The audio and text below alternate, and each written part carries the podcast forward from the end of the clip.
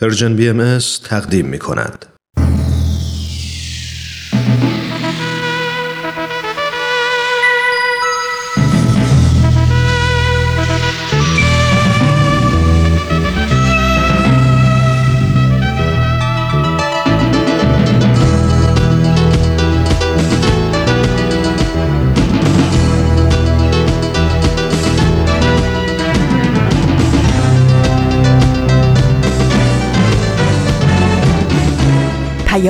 دوست. برنامه ای برای تفاهم و پیوند دلها.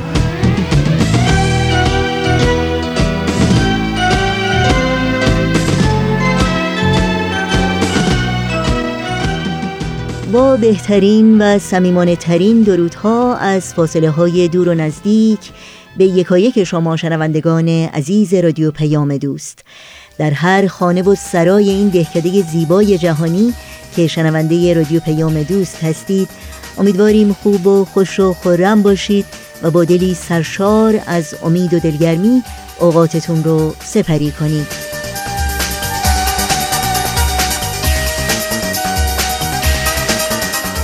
نوشین هستم و همراه با همکارانم پیام دوست امروز رو تقدیم شما می کنیم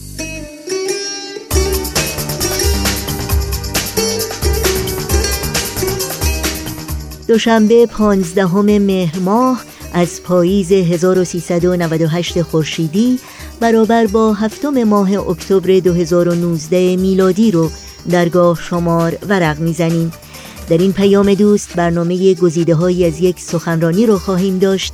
قبل از اون هم به نمایش تاریخ به روایت مورخ گوش می‌کنیم و در آغاز هم با برنامه این روزها به یاد تو همراه خواهیم شد.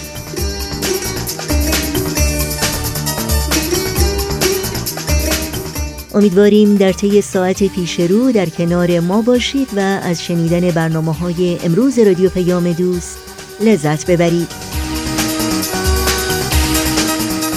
با ما همچون همیشه در تماس باشید و نظرها و پیشنهادها، پرسشها و انتقادهای خودتون رو در میون بگذارید.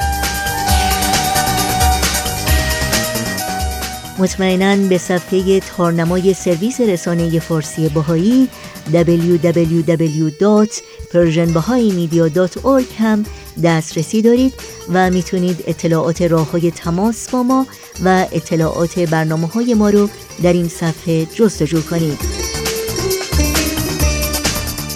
و اگر هم در شبکه های اجتماعی فعال هستید یادآوری کنم که برنامه های ما رو می‌تونید زیر اسم Persian BMS دنبال کنید.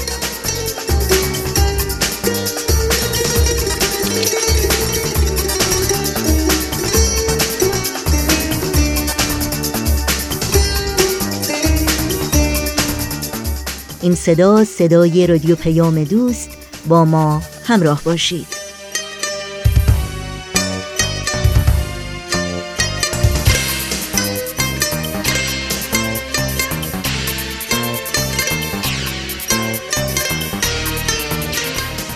و ما این روزها با مروری بر گزارش اخیر ایران وایر بار دیگر یادی می کنیم از هزاران دانش آموز ایران زمین که به دلایل مختلف از جمله مشکلات مالی و اقتصادی از تحصیل و یادگیری محروم هستند.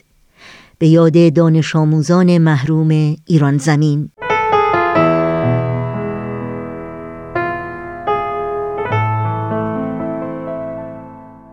در گزارش اخیر ایران وایر با عنوان در گلستان سی هزار دانش آموز به مدرسه نمی روند می خانیم 25 تا سی هزار دانش آموز استان گلستان به دلایل مختلف از جمله مشکلات مالی و اقتصادی به مدرسه نمی روند.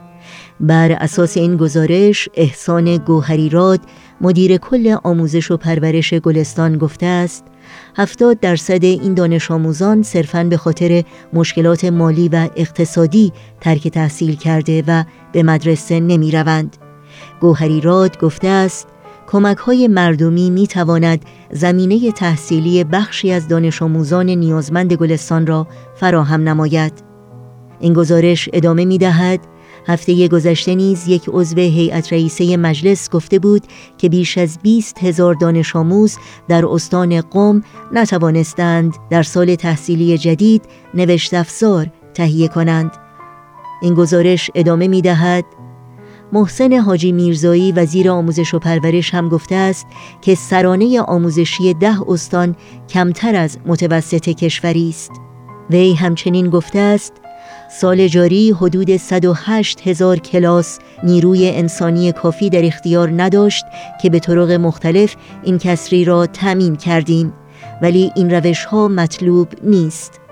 این گزارش با اشاره به اینکه وضعیت آموزشی و اقتصادی بسیاری از دانش آموزانی که در مناطق محروم مشغول تحصیل هستند چندان مناسب نیست می نویسد فقر در ایران مانع ادامه تحصیل هزاران کودک شده است و تلاش های نهادهای مختلف برای ریشهکن کردن کامل این موزل اجتماعی تا کنون بی نتیجه مانده است.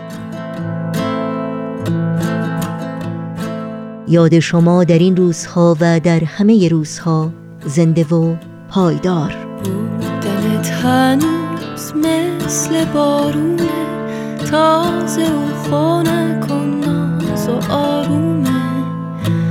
تا الان از پشت این دیوار که ساختم تو دوست نداشته باشم.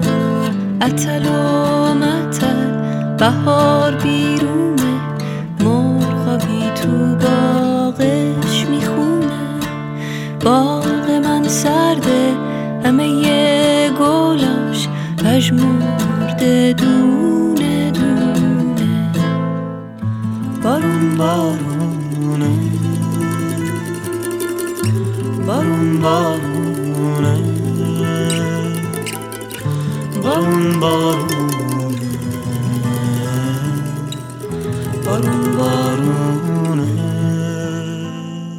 شنوندگان عزیز رادیو پیام دوست هستید. در ادامه برنامه های امروز از شما دعوت می کنم با نمایش این هفته تاریخ به روایت مورخ همراهی کنید. این برنامه رو گروه نمایش رادیو پیام دوست اجرا می کنند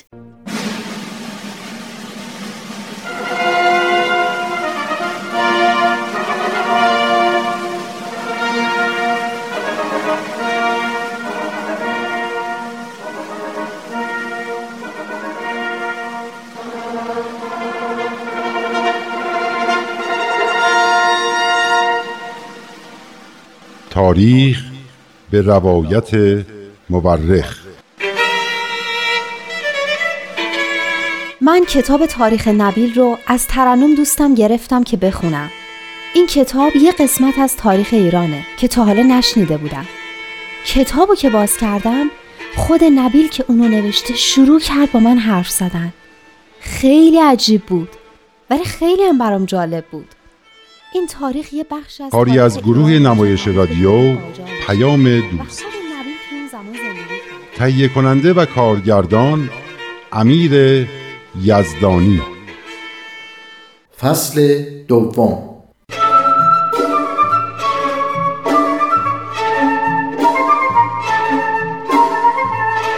خب ترنم جون چی خوندی برای منم تعریف کن دیشب شرح سفر ملا حسین به تهران رو خوندم.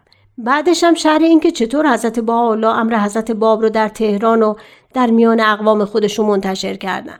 بعدش هم که به نور مازندران سفر کردن و پیام جدید الهی رو با مردم اونجا هم در میان گذاشتن. بیانات حضرت بهاءالله به اندازه محکم و متین بود که همه قانع می شدن.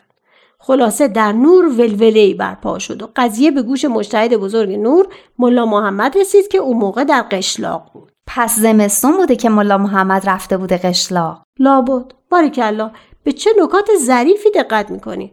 خلاص این ملا محمد دو نفر از شاگرداش که خودشون از علمای بزرگ اون منطقه بودن و میفرسته تا حضرت بهاءالله رو که به نظرش یه جوان بیخبر از مسائل دینی میومده با بحث و استدلال خودشون قانع بکنن. درسته یادم اومد.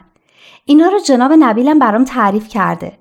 اون دو نفر به مجلسی که حضرت بهاءالله در اون بودن وارد میشن حضرت بهاءالله داشتن سوره فاتحه رو تفسیر می‌کردن و این دوتا طوری تحت تاثیر صحبتهای حضرت بهاءالله قرار می‌گیرن که دیگه پیش ملا محمد بر نمیگردن خبر ایمان نماینده های ملا محمد مجتهد در سراسر نور میپیچه و مردم دسته دسته برای شنیدن صحبت های حضرت بهاءالله به منزل ایشون میان و ایمان میارن. خلاصه که اقدامات حضرت بهاءالله باعث میشه که عده زیادی از علما و تجار و معمورین دولتی در تهران و مازندران و به خصوص در نور به امر حضرت باب ایمان بیارن. خب اینا رو خودم خوندم. در مورد سفر ملا حسین به خراسان چی خوندی؟ اینکه ملا حسین هم در مشهد موفق به هدایت افراد زیادی شد که بعضیاشون از بزرگترین مجتهدای خراسان بودن. درسته. مثل میرزا احمد از قندی که بزرگترین عالم پیرو شیخ احمد در خراسان بود و ملا احمد معلم که قبلا در کربلا به بچه های سید کازم رشتی درس می‌داد. اینا رو دیشب جناب نبیل گفتن. ملا احمد معلم پسر سید کازم بوده و موقعی که حضرت باب در کربلا بودن چند بار ایشون رو ملاقات می‌کنه. وقتی ملا حسین بشرویهی از شیراز مژده ظهور حضرت باب رو به ملا احمد میده ملا احمد قبول می‌کنه و از کربلا به مشهد میاد بعد هم که ملا حسین به مشهد میان و با خود ملا احمد صحبت می‌کنه که دیگه کاملا ایمان میاره. خود این ملا احمد برادراش و یه عده از شاگرداش و اهالی نامق رو هم به امر حضرت باب هدایت می‌کنه. یه نفر دیگه هم بود. ملا شیخ علی که اونم از شاگردای سید کازم رشتی بود و حضرت باب لقب عظیم رو بهش دادن. کسی دیگه که ایمان میاره میرزا محمد باقر قائنی بوده. که خونش رو در اختیار ملا حسین بشرویی می‌ذاره و خونش به بابیه مشهور میشه. جالبه که 400 نفر دیگه هم به پیروی از میرزا محمد باقر قائنی ایمان میارن. یه کس دیگه ای که تو این دوره ایمان میاره و احتمالا قبلا اسمشو شنیدی حاج عبدالمجید نیشابوریه که از تجار معتبر شال و فیروزه در مشهد بوده. حاج عبدالمجید نیشابوری اسمش خیلی برام آشناست. حاج عبدالمجید پدر جناب بدی بودن. بدی بدی درسته. همون بدی که لوح حضرت بهاءالله رو به دست ناصرالدین شاه رسوند و سه روز تموم شکنجش کردن تا زیر شکنجه از دنیا رفت. بله بدی. میرزا بزرگ خراسانی که حضرت بهاءالله لقب بدی رو بهش داده بودند بدی یعنی تازه و زیبا. می‌دونی چرا این لقب رو بهش دادن؟ شاید چون جوون و زیبا بوده. اما این لقب به نظر من به خاطر جوونی و زیبایی جسمش نبوده به خاطر روحش بوده. بدی قبل از اینکه ایمان بیاره و پیش حضرت بهاءالله به عکا بره پدرشو که ایمان داشته خیلی اذیت می‌کرده برای چی پدرشو اذیت می‌کرده؟ چون علما سالها و تا همین اواخر به مردم اینطور القا می‌کردن که بابیا و باهایا کافرن و آزار و اذیتشون ثوابه. الان خیلی این حرفا عجیب و تاسفا بر به نظر می‌رسه اما اون موقع مردم باور می‌کردن. خب بعدش چی میشه؟ بعد که ایمان میاره و در عکاب به حضور حضرت بالا می‌رسه به کلی تغییر می‌کنه و احوالش دگرگون میشه و قلبش از مهر و محبت الهی پر میشه. اینه که حضرت بالا میفرمایند خلق بدی شده. انگار دوباره و از اول خلق شده. لقبش میشه بدی.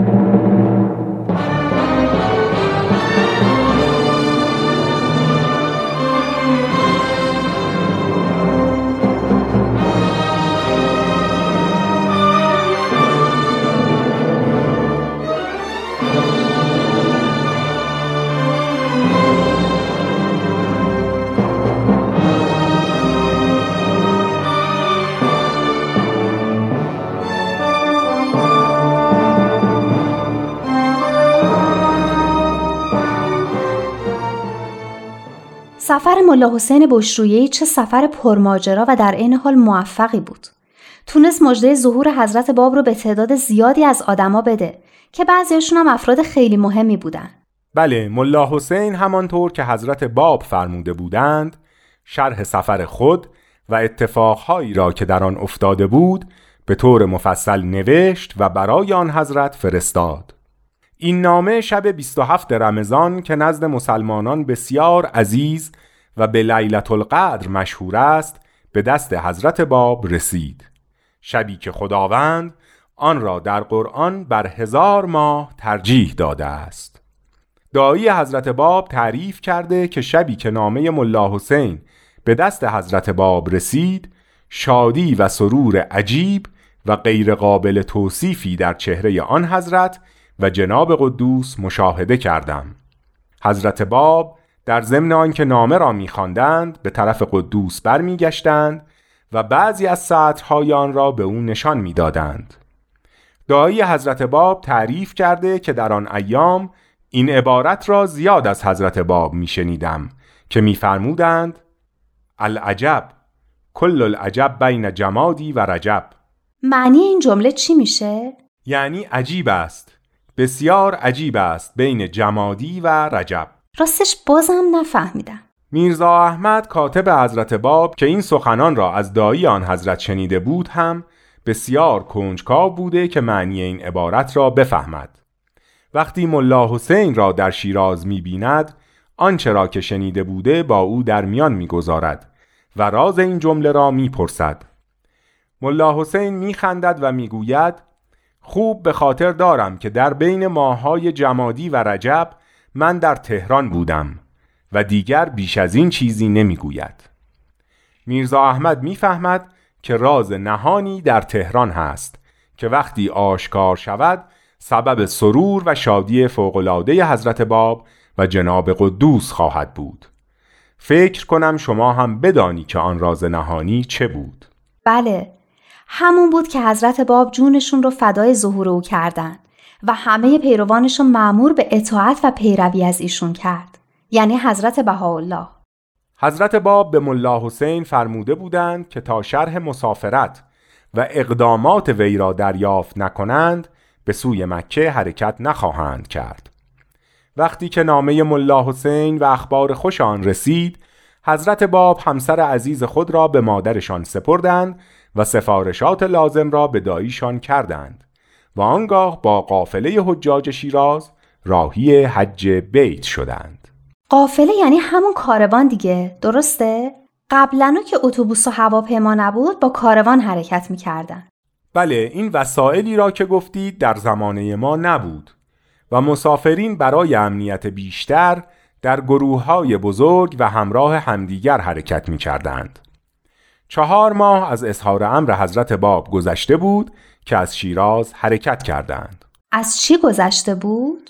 اظهار امر یعنی گفتن و بیان کردن امر و رسالتشان. یعنی از آن شبی که هویت الهی خود را بر ملا حسین آشکار کردند چهار ماه گذشته بود که با جناب قدوس و غلام حبشی خود آزم مکه شدند حدود ده روز بعد به بوشهر رسیدند و با کشتی به سوی مکه حرکت کردند. این سفر دریایی دو ماه به طول کشید. حاجی ابوالحسن شیرازی که در همان کشتی آزم حج بود برای این عبد تعریف کرد که کشتی از بوشهر که به راه افتاد بعد از دو ماه به جده رسید. من می دیدم که حضرت باب همیشه مشغولند. جناب قدوس در محضر ایشان بود. آن حضرت میفرمودند و قدوس می نوشت حتی وقتی که کشتی دچار تلاطم شدید و طوفان سخت بود و همه مسافرین در ترس و وحشت به سر می بردند آن حضرت با کمال اطمینان و متانت به کار خود مشغول بودند و قدوس هم در محضر ایشان به نگارش آیاتی که نازل می‌شد می پرداخت. آرامش و سروری که در صورت مبارک بود هیچگاه با طوفانها و حیاهوی حاجیها از بین نرفت نه به طوفان توجهی داشتند و نه از تلاطم دریا و امواج ترسناک حراسی به دل راه می‌دادند. همونطور که از تلاطمات و امواجی که در راه بود تا زندگیشون رو به خطر بندازه و ازشون بگیره حراسی نداشتن. درست است دخترم همینطور بود. در آن زمان حضرت باب دعا کردند که برای طی اقیانوس وسایل راحتتری فراهم شود. طولی هم نکشید که دعای آن حضرت مستجاب شد و وسایل سفر دریایی فراهم شد و در خلیج فارس که قبل از آن فقط یک کشتی بخار در آن حرکت می کرد کشتی های بزرگ لنگر انداختند و حاجی ها توانستند با این کشتی ها خودشان را به راحتی در عرض چند روز به عربستان برسانند. یه حدیثی از حضرت امام صادق توی کتاب دینیمون بود که فرمودن علم و دانش 27 حرفه و فقط دو حرف اون ظاهر شده و وقتی که قائم قیام کنه 25 حرف دیگه اون ظاهر میشه. مرحبا احسنت. با ظهور حضرت باب مستاق این حدیث آشکار شد.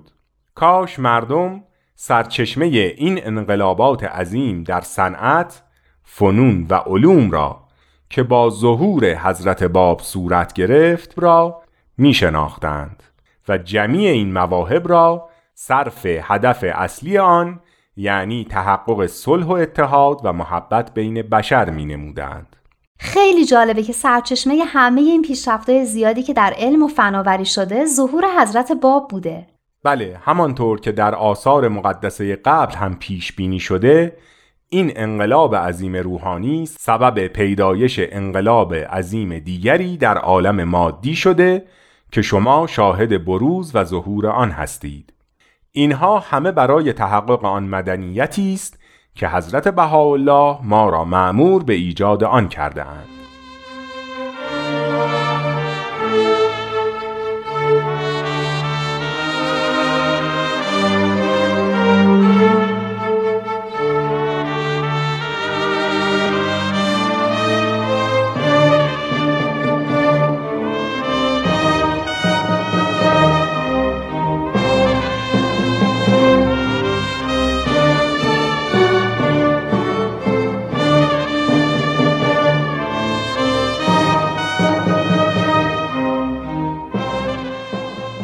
وقتی حضرت باب به جده رسیدند احرام پوشیدند و بر شتر سوار شده به جانب مکه حرکت کردند جناب قدوس پیاده راه میپیمود و هرچه حضرت فرمودند که سوار شود پیاده رفتن در حضور ایشان را ترجیح می‌داد.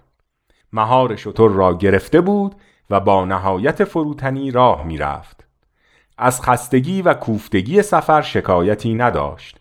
و خواب و راحت خود را فدای مولای محبوب خود می کرد و مواظب بود که وسایل راحت مولای عزیز او فراهم شود. جونم چقدر عشق و وفاداری قشنگه. باید بقیه این تاریخ را هم بخوانی تا بدانی عشق و وفاداری چیست. باری پس از آن که به مکه رسیدند مراسم حج را به جا آوردند. در آخرین روز و در کنار حجر الاسود حضرت باب با میرزا محیط کرمانی روبرو شدند. میرزا محیط کرمانی؟ قبلا یه جای اسمشو گفته بودی. به خاطر داری که سید کازم رشتی قبل از اینکه ملا حسین بشرویهی را به اصفهان و مشهد بفرستد موضوع را با شاگردانش در میان گذاشت و یک نفر هم داوطلب این کار شد یادم اومد میرزا محیط کرمانی فقط میرزا محیط کرمانی بود که داوطلب شد. اما سید کازم رشتی بهش گفت این دم شیر است به بازی مگیر. یعنی بهش گفت تو مرد این کار نیستی و این مأموریت رو به ملا حسین داد. چند نفر از شاگردان سید کازم بودند که آرزوی جانشینی سید کازم را داشتند. یکی از آنها همین میرزا محیط کرمانی بود. همین میرزا محیط نبود که بعد از فوت سید کازم رشتی و وقتی ملا حسین شاگردای سید کازم رو به اجرای وصیت استادشون و جستجوی موعود تشویق کرد بهانه آورد و تو کربلا موند؟ مرحبا این همان میرزا محیط کرمانی است. همان میرزا محیطی که ادعا بسیار داشت و خلوص نیت کم. باری در کنار حجر الاسود حضرت باب به او برخوردند و دست او را گرفته و فرمودند ای محیط تو خود را از رجال معروف شیخیه و عالم به حقایق تعالیم شیخ مرحوم میپنداری اینک نگاه کن. من و تو در محترمترین نقاط و در خانه خدا هستیم. در چنین مکان مقدسی انسان می‌تواند حق را از باطل تشخیص دهد. اکنون به تو می‌گویم که هیچ کس به جز من در شرق و غرب عالم نیست که خود را باب معرفت الله معرفی کند. برهان من همان دلیل و برهان جدم حضرت رسول الله است. اینک مختاری که یا امر مرا از دل و جان بپذیری و یا آنکه علنا اعراض کنی و رد ادعای من نمایی. میرزا محیط چی گفت؟ وقتی میرزا محیط این بیانات را شنید و اتمام حجت را کامل و شدید دید دست و پای خود را گم کرد. اتمام حجت یعنی تمام کردن حجت؟ بله میرزا محیط دید که حجت و دلیل حضرت باب کامل است و سخنی در رد آن ندارد وی با آنکه شخصی پیر دانشمند و توانا بود خود را در مقابل آن جوان مانند گنجشکی ضعیف در چنگال شاهبازی قوی اسیر و زبون دید و گفت ای آقا من اولین روزی که در کربلا شما را زیارت کردم احساس کردم که مطلوب اصلی و محبوب واقعی من شما هستید. خواهش دارم مرا عفو کنید و به ناتوانی من مرحمت فرمایید. الان در این مقام مقدس قسم یاد می کنم که ان الله به یاری امر شما برخیزم و از شما اطاعت کنم. و اگر آنچه را می‌گویم مخالف نیت قلبی من باشد از رحمت حضرت رسول الله بی نصیب بمانم. و از ولایت حضرت امیر محروم شوم. عجب. یعنی ایمان آورد؟ خیر باید بقیه داستان را بشنوی. حضرت باب در حالی که از ضعف روح و پستی وجود او خبر داشتند به سخنان او گوش دادند. سپس فرمودند ای محیط هرچه می‌خواهی بپرس. هر ایرادی داری بگو. من به فضل الهی جواب می‌دهم. زبان من به عنایت خداوند حلال مشکلات است. میرزا محیط به ناچار سوالاتی را مطرح کرد و گفت من مجبورم به مدینه بروم و امیدوارم جواب سوالات من قبل از اینکه به مدینه برسم به دستم برسد. حضرت باب به او فرمودند در بین راه که به مدینه می‌روم جواب سوالات تو را می‌دهم و اگر در مدینه تو را ندیدم قبل از آن که به کربلا برسی جواب من به تو خواهد رسید. حضرت باب به عهد خود وفا کردند و رساله ای را در پاسخ به سوالات میرزا محیط نازل فرمودند که به رساله بین الحرمین معروف است.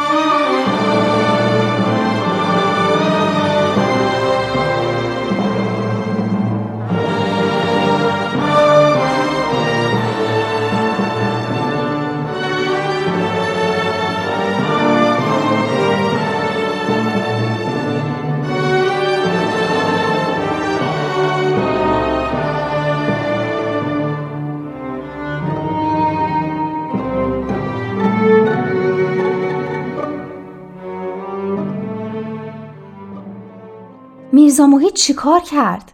یعنی با همه قسمایی که خورده بود امر حضرت باب رو قبول نکرد؟ خیر میرزا محیط به عهد خود وفا نکرد و به ندای وجدانش که او را سرزنش و ملامت مینمود توجهی نکرد و باطنا به مخالفت با امر حضرت باب مشغول بود گاهی خود را از پیروان حاجی کریم خان کرمانی محسوب می کرد که از دشمنان کینتوز امر مبارک بود و گاهی خودش مدعی مقام می‌شد. یعنی خودش هم نمی‌دونسته چیکار کنه. شاید هم می‌خواسته بدونه چه کاری بیشتر به نفشه. عاقبتش چی شد؟ یعنی می‌خوام بدونم این آدمایی که دنبال منفعت خودشون میگردن و حقیقت براشون اهمیت نداره آخرش چی گیرشون میاد؟ میرزا محیط در اواخر زندگانی که در عراق ساکن بود نسبت به حضرت بهاءالله ابراز ارادت می‌کرد و به واسطه یکی از شاهزادگان ایرانی که در آن موقع در عراق بود تقاضا کرد که پنهانی به دیدار ایشان برود و هیچ کس هم متوجه نشود. مثل اینکه واقعا هم نمی‌دونسته چی می‌خواد. به هر حال حضرت بهاءالله به شخص واسطه فرمودند به میرزا محیط بگو زمانی که در کوههای سلیمانیه بودم رساله‌ای درباره شرایط و فرائض سالکین نگاشتم. ببخشید صحبتتون رو قطع می‌کنم. اما فرائض یعنی چی؟ راستش سالکین رو هم درست نمی‌دونم یعنی چی. فرائض جمع فریزه است. یعنی آنچه که واجب است. سالکین هم جمع سالک است. یعنی کسی که در راه عرفان و شناخت الهی قدم می‌گذارد. به عبارت دیگر سالک یعنی کسی که خودش را برای شناخت مظهر الهی آماده کند و از اوهام و تقالید بگذرد و با تفکر و تعقل و امید به رحمت الهی در مسیر تحقیق وارد شود تا به هدف خود برسد. اما از صورت شما پیداست که توضیحات من هنوز هم کافی نبوده است. نه توضیحات شما که خیلی خوبه. پس شرایط و فرائض سالکین معنیش میشه؟ چی میشه؟ یعنی شرایط و خصوصیاتی که فردی که می‌خواهد مظهر الهی را بشناسد باید داشته باشد. حالا فهمیدم. ممنون. پس حضرت بهاءالله در کوههای سلیمانیه رساله در این باره نوشته بودند. بله حضرت بهاءالله در پاسخ به واسطه ای که از جانب میرزا محیط کرمانی تقاضای ملاقات سری و پنهانی داشت فرمودند که من در آن رساله قصیده ای گفتم که این دو بیت هم در آن هست. گر خیال جان همی هستت به دل اینجا میا. ور نصار جان و سرداری بیا و هم بیار. رسم ره این است گر وصل بهاداری طلب ور نباشی مرد این ره دور شو زحمت میار. برو به میرزا محیط بگو اگر مایل است بدون هیچ قید و شرطی به محضر ما بیاید. وگرنه من میل ندارم او را ببینم. پس این بود اون چیزی که میرزا محیط کرمانی و آدمای مثل اون بهش می‌رسن. دور شو زحمت میار. خیلی عجیبه که یه آدمای همه عمرشون رو صرف کسب علوم دینی می‌کنن. بعد موقع که وقت استفاده از اونا میشه اینطور کم میارن و نمی‌تونن بین منفعت و حقیقت یکی رو انتخاب کنن. البته اگر منفعت واقعی و حقیقی خود را بشناسیم هیچ وقت دچار تردید نمی‌شویم.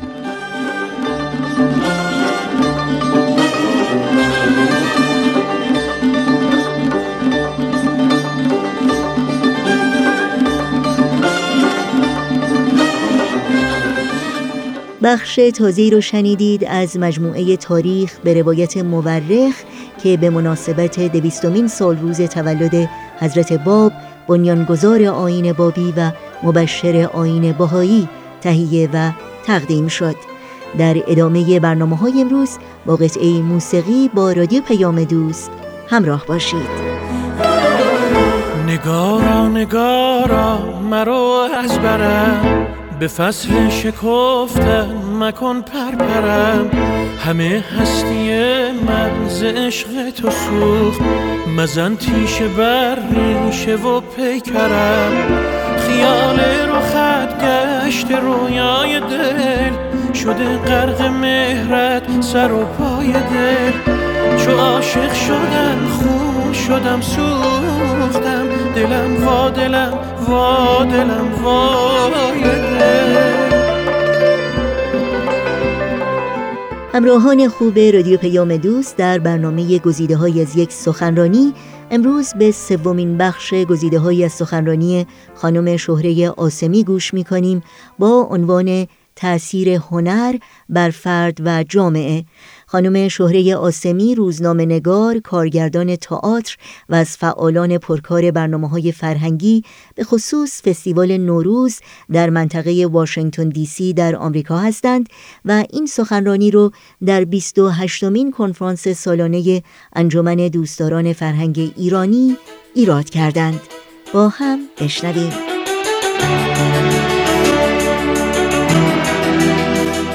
هنر چه اثری غیر از این مسائلی که مطرح کردم روی فرد می‌ذاره؟ تحقیقات بسیار زیادی شده در این مورد.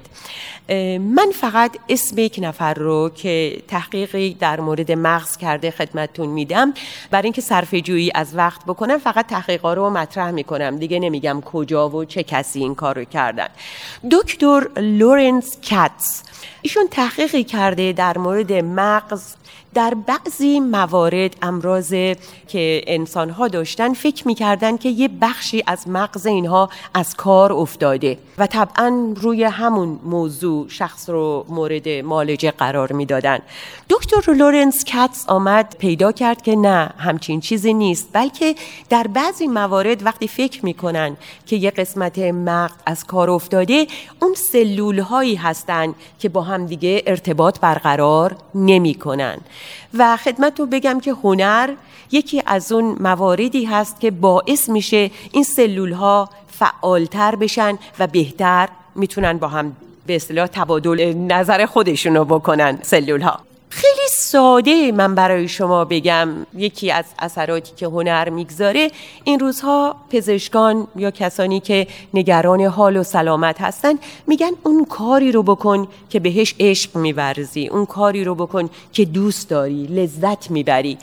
و خیلی ساده کسانی که کار هنری می‌کنن یا مخاطب کار هنری هستن طبعا از این لذت و این احساس خوب باعث حال خوب شدنشون و سلامتشون هم میشه. تحقیق دیگری که انجام شده در مورد کودکان و نوجوانان هست که کسانی که بچه هایی که نوجوانانی که کار هنری می‌کنن آموزش هنری می‌بینن اینها خیلی باهوشتر هستن باهوشتر از بچه های دیگه و خیلی بهتر می‌تونن دروس دیگه مثل دروس علمی و ریاضی و اینها رو جذب بکنن و بیاموزن.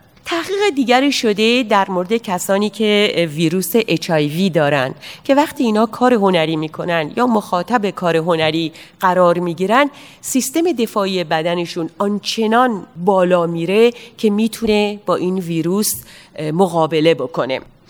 و مهمتر از همه ما در جهانی زندگی می کنیم که پر از استرس و استراب هست. و استرس اون چیزی است که متاسفانه امراض زیادی رو به وجود میاره و هنر کاری که می‌کنه آنچنان به شما آرامش میده فرق باز نمی‌کنه. که شما مخاطب اون کار هنری هستید یا خودتون اون کار رو انجام می‌دید باعث کم شدن استراب و ناراحتی و دلهوره میشه. اعتماد به نفس رو بالا می‌بره و جوانهایی که دوران نوجوانی رو طی می‌کنن اینها بسیار سرکش میشن گاهی وقتی خشن میشن و تحقیقا نشون میده که هنر روی این بچه ها به شدت اثر می‌ذاره اثر خوب می‌ذاره.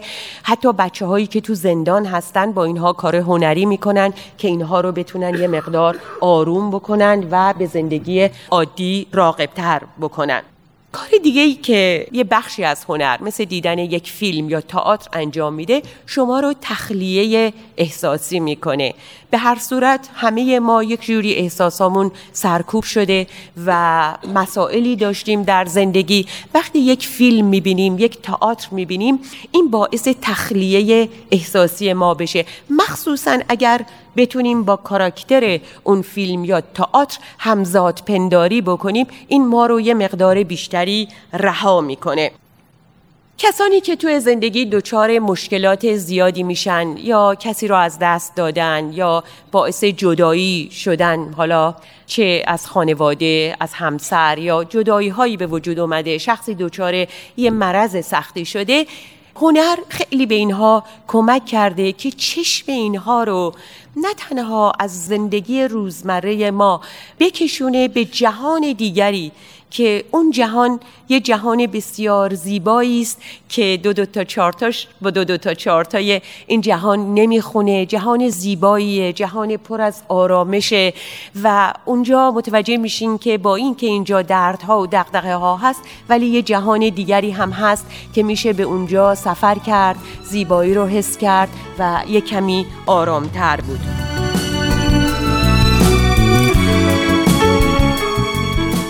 با برنامه گزیده های از یک سخنرانی از رادیو پیام دوست همراهی می کنید بعد از لحظاتی موسیقی ادامه این برنامه رو با هم میشنویم.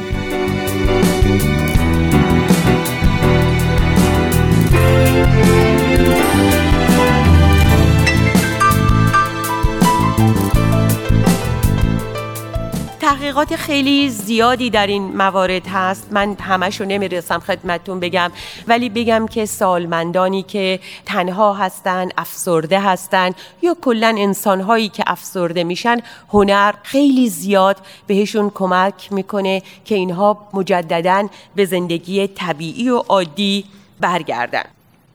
تمام این مسائلی که در مورد فرد گفته شد طبعا میشه تعمیم داد به جامعه.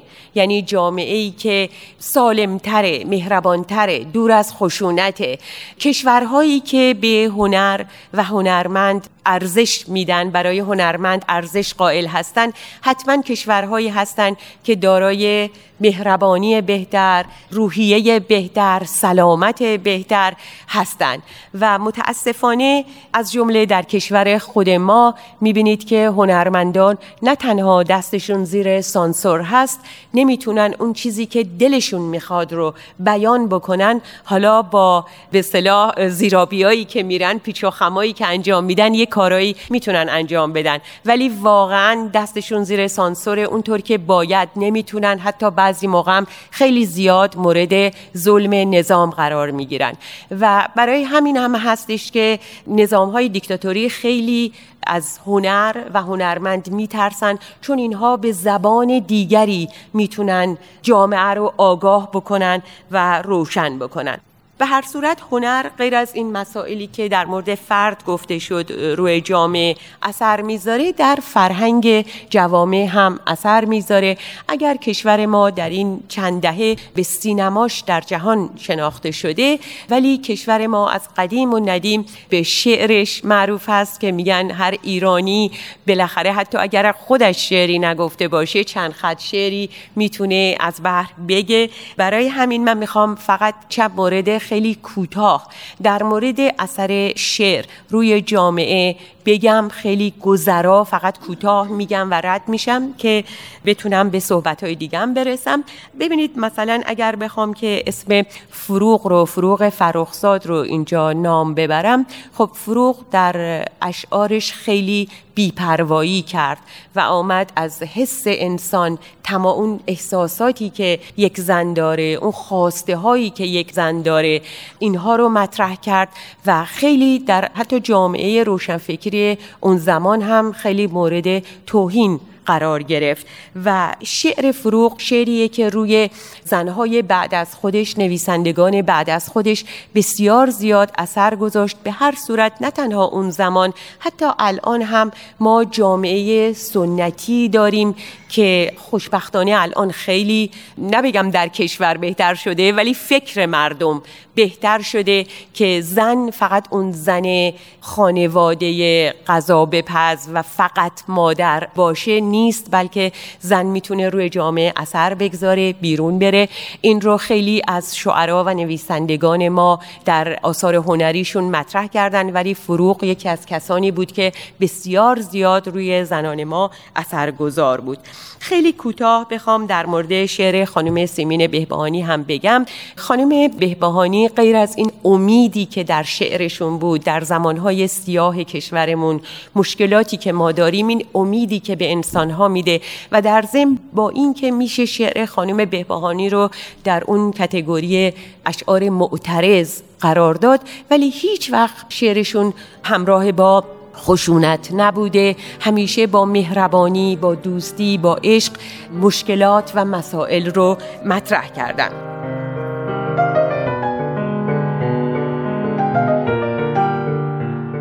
و برای شنیدن بخش چهارم و یا بخش پایانی گزیده های از سخنرانی خانم شهره آسمی هفته آینده همین روز و همین ساعت با رادیو پیام دوست همراه باشید. شنوندگان عزیز رادیو پیام دوست به اطلاعتون برسونم که حالا همه برنامه های سرویس رسانه فارسی باهایی Persian BMS از جمله برنامه های رادیو پیام دوست از طریق پادکست در دسترس شماست. اگر شما از کاربران تلفن های هوشمند اندروید هستید می‌تونید برنامه های ما رو از طریق Google Podcast دنبال کنید و اگر از کاربران تلفن های هوشمند اپل هستید می‌تونید با استفاده از iTunes یا Apple Podcast با برنامه های رادیو پیام دوست همراه باشید. ضمنا شما می‌تونید در CastBox یا Spotify و دیگر اپلیکیشن های پادگیر Persian BMS رو پیدا بکنید و شنونده برنامه های ما باشید. همچنین در اپلیکیشن های پادکست خوان اگر مشترک برنامه یا برنامه های مورد علاقتون بشید یعنی به اونها subscribe کنید اطلاعات قسمت های جدید این برنامه ها فوراً در اختیار شما قرار خواهد گرفت. امتیاز دادن به برنامه های دلخواهتون هم البته کمک بزرگی است برای تهیه کنندگان این برنامه ها و توجه داشته باشید تمامی اطلاعاتی که در مورد پادکست برنامه ها یادآور شدم در صفحه تارنمای ما www.persianbms.org در اختیار شماست. نظرها و پیشنهادها و پرسشها و انتقادهاتون رو در این صفحه و یا از طریق Persian BMS در شبکه های اجتماعی با ما در میون بگذارید. در صفحه تلگرام هم آدرس تماس با ما هست. At Persian BMS contact.